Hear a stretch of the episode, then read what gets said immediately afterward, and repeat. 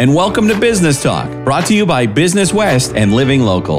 Hi, I'm Chris Kellogg from the Kellogg Crew Morning Show on 94.7 WMAS, and I'd like to introduce your host of Business Talk. He's editor and associate publisher of Business West. Here is George O'Brien. Welcome, everyone, to another episode of Business Talk, a podcast presented by Business West in partnership with Living Local. We have a tremendous show for you today. I can't really wait to get to it, but I must because first things first, uh, we need to hear a message from our sponsor, People's Bank. Thank you for listening to the Business Talk Podcast, sponsored by People's Bank, bringing you the best in business experts, entrepreneurs, and evangelists. Make Business Talk your innovation break for ideas and inspiration. People's Bank, where commercial banking can fuel your growth and make work life easier. Member FDIC, DIF Equal Housing Lender. Bank at peoples.com slash business. Okay, we are back on Business Talk. Uh, we, like I said, we have a great show for you today. I can't really wait to get to it. We have with us today Ryan Stelzer. He is the co-author of a book called Think, Talk, Create: Building Workplaces Fit for Humans. We're going to get into every word in that title in a couple of minutes. First, Ryan, how are you? Good, George. How are you doing? Uh, we're doing fine. Thank you for coming on the show today. We appreciate it. Uh, this book and this topic, the workplace and what goes inside it, is is like I said, it's it's topical anytime, but especially now as our uh, employers are bringing people back to the workplace and as the Great Resignation uh, continues to be a topic that uh, people have to deal with. Uh, people are leaving their jobs left and right, and people are searching for answers as to why that's happening. And I think you have some insight into that. Uh, before we get into this, uh, tell the readers a little bit about you. First of all, your background. You're you're from this area. Uh, you're a consultant. You worked in the Obama White House. Uh, tell us all about that. I did. Thanks so much for having me today. It's, it's great to be with you. Yes, I worked in, in the White House uh, right after graduate school from 2012 to 2014. Um, worked in management consulting uh, shortly thereafter, and then formed my own firm about six years ago out in Boston. And we do exactly as the subtitle says. We try to build workplaces that are better suited for human beings. And how, how do you manage performance and how do you um, inspire performance from team members? And my, part of my job in Washington was as a performance manager, which is sort of a, I joke that, um, you know, I was responsible for making sure the government performed well. But um, our team was, uh, was tasked with that. It was, we were part of the president's uh, management team and that we were designed, uh, sort of created and intended to build high performing uh, environments across federal agencies. So it's just a carry over into the private sector and, and trying to do that for companies. That sounds like a classic oxymoron. Uh, make yeah. the government work efficiently and effectively. Uh, before we go any further, I have to read this this passage from you. Who writes the book jacket, by the way? Do you guys write that too, or do you? Uh, we do actually. Write that, you yeah. do write that for you. Okay. We, we, it's a combination. It's a team effort. Uh, one thing I will I will just say say before you before it, it, it was a I was naive going into a book uh, process, and you know I yes I had a co-author, and of course we we're fortunate to have a great publisher in Hachette and um, great editing team. But it really is a team effort. I, I, there's a reason why the acknowledgement section is so long, and the number of hands that touch the book was remarkable. So yes, David and I did we we did write the jacket, but it was uh, heavily edited and heavily improved by our publicity team and marketing team and editorial team at the publisher. So we are it is a it is a collaborative collaborative environment. Okay, well, if you wrote the jacket, you kind of set the tone with this. Uh, today's workplaces are increasingly ruled by algorithms, taskmasters, and penny pinchers. not sure which category I fall into. Uh, we need to reinvigorate these dehumanized work environments with what makes us most human our innate ability to think, talk, and create. That that does set the tone, and we're going to get into that. But let's start with uh, we're going to talk about think, talk, create in a minute. But let's start with the other words in that title: building workplaces fit for humans. That almost implies that most workplaces are not fit for humans. Uh, uh, am I assuming that correctly? And if so, why and how are they not fit? Well, I can't speak to the percentages. I don't know if it's most or some or all or a handful, but uh, in my experience, in our experience, we have observed that there are a great number of, of dehumanized work environments across the United States and the globe. I mean, one of the things that we struggled with in the book was actually one of the, the, the, difficulties and the sad part of the book is that there were so many stories that we could choose from to tell to illustrate the point. And what we've seen, I think, collectively, though, if, if, over the last 50 years or so, and it really started with Milton Friedman in the 70s and 80s at U Chicago, which is coincidentally where David and I attended school. So uh, our own alma mater is partly responsible, but uh, or a thinker from our alma mater is partly responsible. But it was this idea that um, quantitative thinking should replace qualitative thinking, um, and it's sort of quantitative at the expense of qualitative. So there was a bottom line mindset that was pervasive that has consistently grown within organizations. Um, another way to think about it is the shareholder value mindset. And this has been a great disservice to employees and to communities.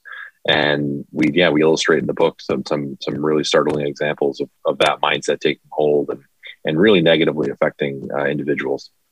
Hmm. So these other words in the title, think, talk, and create. You want to walk us through each one and kind of talk about the think, talk, create methodology, if you will? Yeah, absolutely. So Think Talk Create is more or less the practicum for our solution to the dehumanized workplace. So we're talking about these dehumanized communities um, in work environments, and we're saying, well, there's a way in which you can remedy this. One of the key things of the book, one of the key pieces of the book that we were very excited about and proud of, when we went into our publisher and pitched the idea, they said, you know, there's a lot of books like this that are written for the corner office. Who is this book written for? Who's your audience? And we said, yeah, you know, the, the corner office is fine. The people that are sitting there in those in their their, their glass squares, mm-hmm. um, but we really are focused on the folks in the middle of the office in the cubicle, and that was our target audience. Because at the end of the day, we all have agency in in in creating humanized workplaces. So there is an idea that oh, it's it's up to the CEO, it's up to leadership, and it's going to be a top down mindset. And yes, that certainly helps when leadership sets the tone, but building human work environments starts also from the bottom up as well as much as it does from the top down. And so this is uh, a process in which we all have agency. And the the when i say process what we're talking about generally is the skill that we detail in the book called active inquiry. And active inquiry is the ability to ask open-ended questions pause reflect ask open-ended questions and engage in dialogue with team members. And it's a skill that we have. It's an it's an innate human skill and it seems to be a really good method and tool for rehumanizing work environments and boosting performance. So not only is it um, our, our, employees sort of more satisfied um, and more invigorated at work, but we actually have metrics that show it helps the bottom line as well. So it's a win-win for companies and their team members alike. Okay, you're listening to Business Talk, a podcast presented by Business West in partnership with Living Local and sponsored by People's Bank. We're talking with Ryan Stelzer. He's the co author, along with David Brendel, of a book called Think, Talk, Create Building Workplaces Fit for Humans. Let's um, talk more about this uh, humanizing quality of the workplace and the, or the dehumanizing quality that you just talked about. But how do workplaces start to become more humanizing? Um, where does it begin? How does it begin? How do we get this ball rolling? Yeah, that's a great question. And I think the easiest answer to that is tomorrow when you're in a meeting, or whether I know as overall gradually returning to the office, some of us are staying remote. Um, but the next time you're having a conversation with a colleague, try to practice that think, talk, create approach. Try to practice active inquiry, engage your colleague in dialogue by asking open-ended questions and posing open-ended questions. Open-ended questions are ones that have uh, start with words like what or how, as opposed to close-ended questions. Close-ended questions are those that uh, elicit a yes or no response. So if I were to ask you, um, "Did you drink coffee this morning?" That would be probably a short yes or no. Yes, I did. No, I didn't. Whereas mm-hmm. if I were to say, "How was your morning?" that would be that would encourage and elicit sort of a longer, more thoughtful response from you. So um, this approach when you're in meetings is very effective because it it's essentially a mindset of two heads are better than one, and right away you're getting folks to elaborate and communicate on a um, on a much grander scale than they probably were previously. So the the first thing, the easiest thing, the lowest hanging fruit you can do is the next time you're in that meeting, just ask an open ended question. See if you can come up with a question that starts with how or what, and pose it to the room or pose it to your your partner in conversation and see what happens. Mm-hmm. Now, you wrote this book after the start of the pandemic. You probably started it before the pandemic started. Am I right? That's so, correct. Uh, we could go on for six hours about how COVID has changed the workplace and just the, the big ways in which the office is not the same as it was in February of 2020. But you just want to kind of put in perspective how everything that's in your book or is affected by COVID or isn't affected by COVID. Does this apply to the same workplace that we had in 2019, or is this a, a different workplace with just different ways of people communicating via Zoom like we are now or in person?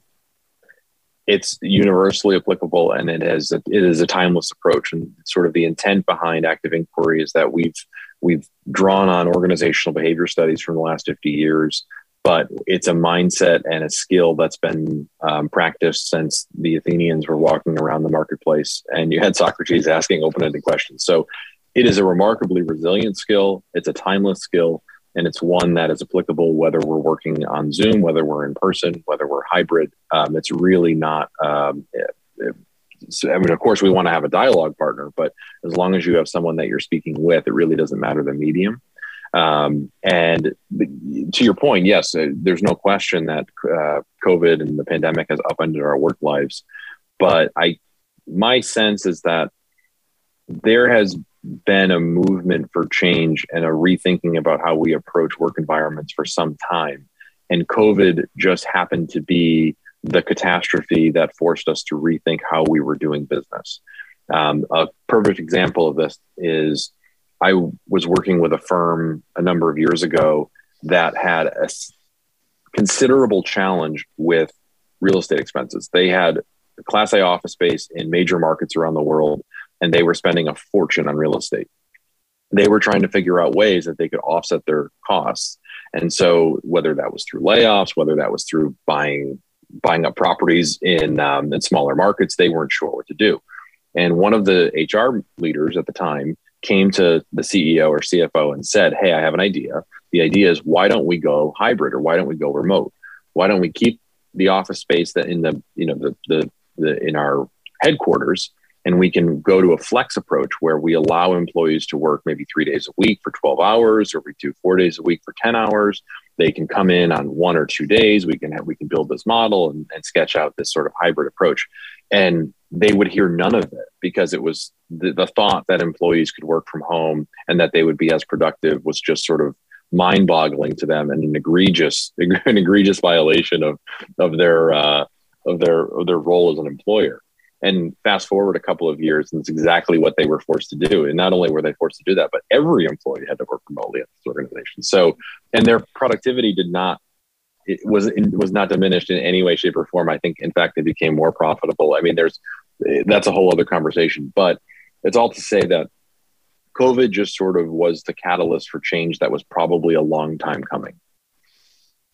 Okay. So now we, we come to not just the changes in the workplace but what has happened in the workplace since covid started uh, this phrase great resignation has come up again and again and again and lots of theories as to why it's happening. I'm sure you have one yourself, but companies are coping with a changing workplace and this great resignation at the same time. And, and these two powerful forces, and, and one could very well be a, as a result of the other. Where, where, do you weigh in on this? The Great Resignation, uh, we just wrote an article actually for Quartz about this uh, a couple of weeks ago. And the by and large, economists are split on the motivating factors behind the great resignation. So there's a number of factors at play here. Um, one of them is that there are these existential issues at work. So people are soul searching during the pandemic and they leave their job. I mean, in November of this past year, four and a half million people left their job. That's three percent of the workforce quitting in one month, which is that's a that's an astonishing statistic. Um, other economists, though, have said it's it's not necessarily existential factors. It's just folks who are in a stronger financial position and they're able to retire early. Um, maybe they're just moving and transitioning careers, uh, not necessarily out of spite for their employer, but um, it's been something that they've been wanting to do for a while. So there's a number of reasons why folks leave their have left their jobs. But nevertheless, I think um, it's it's been there's a, been a percentage that is due to soul searching. I mean, there's also folks, particularly low wage workers in the United States, that um, there was an article in the Atlantic that likened the, the shift in low wage workers that were just seeking higher wages. I mean, that's essentially a free agency period for them. Um, and so, you know, worrying about food and childcare expenses is a bit is a bit more profound than an existential crisis. So, um, that's all to say. There's a number of reasons why people are leaving job. But for those who are leaving for existential reasons, you know, the, the, the pandemic has given us an opportunity to sort of rethink and reflect on what what matters and what what values we share. And we in the article we compare uh, the experience to Camus and the myth of Sisyphus, and that you're always going to be pushing that boulder up the hill and seeking purpose. And you may never find that meaning or that purpose, but what's important is that you're striving, you're continuing to try to find that purpose. And so well, that, I think uh, the, go ahead, finish. No, and and that that um, that continuous striving is what the pandemic has afforded us. It's sort of it's, it's allowing us to be mindful of the fact that hey, that's great. We're still we're trying to find something that's valuable and meaningful to us. Let's continue to search for that. Right. Well, you, you bring up the point that I was was getting to next, and that is let's let's put aside the uh, early retirement people for a minute. Let's just say that they retired because they had the financial wherewithal to do so. Let's talk about the rest of the people who left. Uh, the U2 song, uh, they didn't find what they were looking for. Maybe they still haven't found what they're looking for, but uh, in your mind, they're going to continue searching. Uh, do you think they found it? I mean, the great question about the great resignation, uh, aside from why are they leaving, is where are they going? Uh, the grass is greener somewhere. Is, is the grass greener in enough places to keep all these people who are, are resigning, uh, enabling them to find what they're looking for? Yeah, so I would split that that other category then. So if we're talking about folks who aren't retiring, that other category is split between right. in the low wage workers who are seeking it's essentially a free agency period, so they're seeking higher wages, and that's I mean perfectly understandable. And then apart from the folks who are seeking higher wages, you have folks who are, as you know, as we talked about, the the grass is greener elsewhere. Let's figure out if there's um, something more meaningful to my work, um, to my career, and it's it's that's the uh, the irony is, and I think the reason why we we were drawn to Camus and the myth of Sisyphus is that there may not be an answer to that question. The likelihood of finding um, the definitive answer, the the the um, objective answer to what does it all mean and why am I doing what I'm doing, that can be difficult to parse out. But what matters is that you're attempting to be a meaning maker in your own life and that's what's more valuable. That's perhaps what's most valuable is that as you continue to search and as you continue to try to figure out, okay, maybe I'm actually intended or, or my purpose is, is this or that, um, it's great that you're striving. And if you could spend your entire career continually striving to find that purpose, I would actually argue that's a fairly successful career because you're you're mm-hmm. you're working towards that goal and it's it, it's it's maybe it's like an asymptote it's never going to touch the line exactly but you're going to get closer and closer. Okay you're listening to business talk a podcast presented by business west in partnership with living local sponsored by people's bank. We're talking with ryan stelzer co-author of think talk create building workplaces fit for humans. Uh, no one could have predicted what the workplace would look like uh, in march of 2022 back in march of 2020 can you predict what the workplace will look like in two more years, or four more years, or five more years?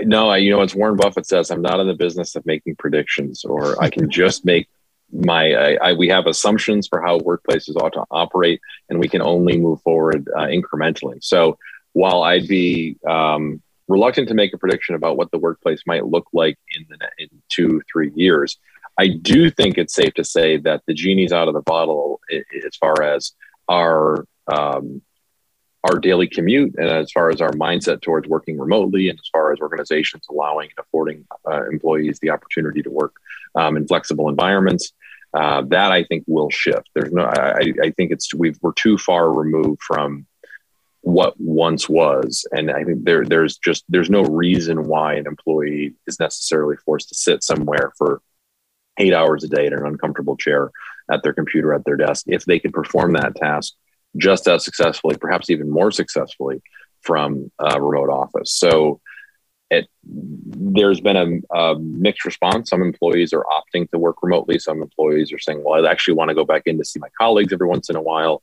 Um, we'll see what happens. But my my the closest thing I will say to a prediction is that the, it, we're, it will not go back to exactly the way it once was. I think we're into a new horizon as far as what the workplace looks like for a traditional um, 40 hour a week job. Okay. Well, interesting to see how that all plays out. And uh, I think uh, current trends are pretty much verifying what you're saying. There is no going back. Uh, the genie is out of that bottle and it, it's not going back in anytime soon, if ever. And where that leaves cities like Boston, where it leaves downtown restaurants, where it leaves large office buildings, uh, well, I guess we'll figure that out down the road all kinds of opportunities there. Ryan, this has been great. This has been fun. Thank you for coming on. Uh, lots to think about, and like I said, probably uh, most of our listeners are dealing with uh, with these issues right now. So uh, we're happy to have you on. We'll have you back soon. Thanks, George. It's a pleasure to be with you. Okay. Well, thank you everyone for tuning in. This has been Business Talk, a podcast presented by Business West in partnership with Living Local and sponsored by People's Bank. I'm George O'Brien, the editor of Business West. We'll see you next time.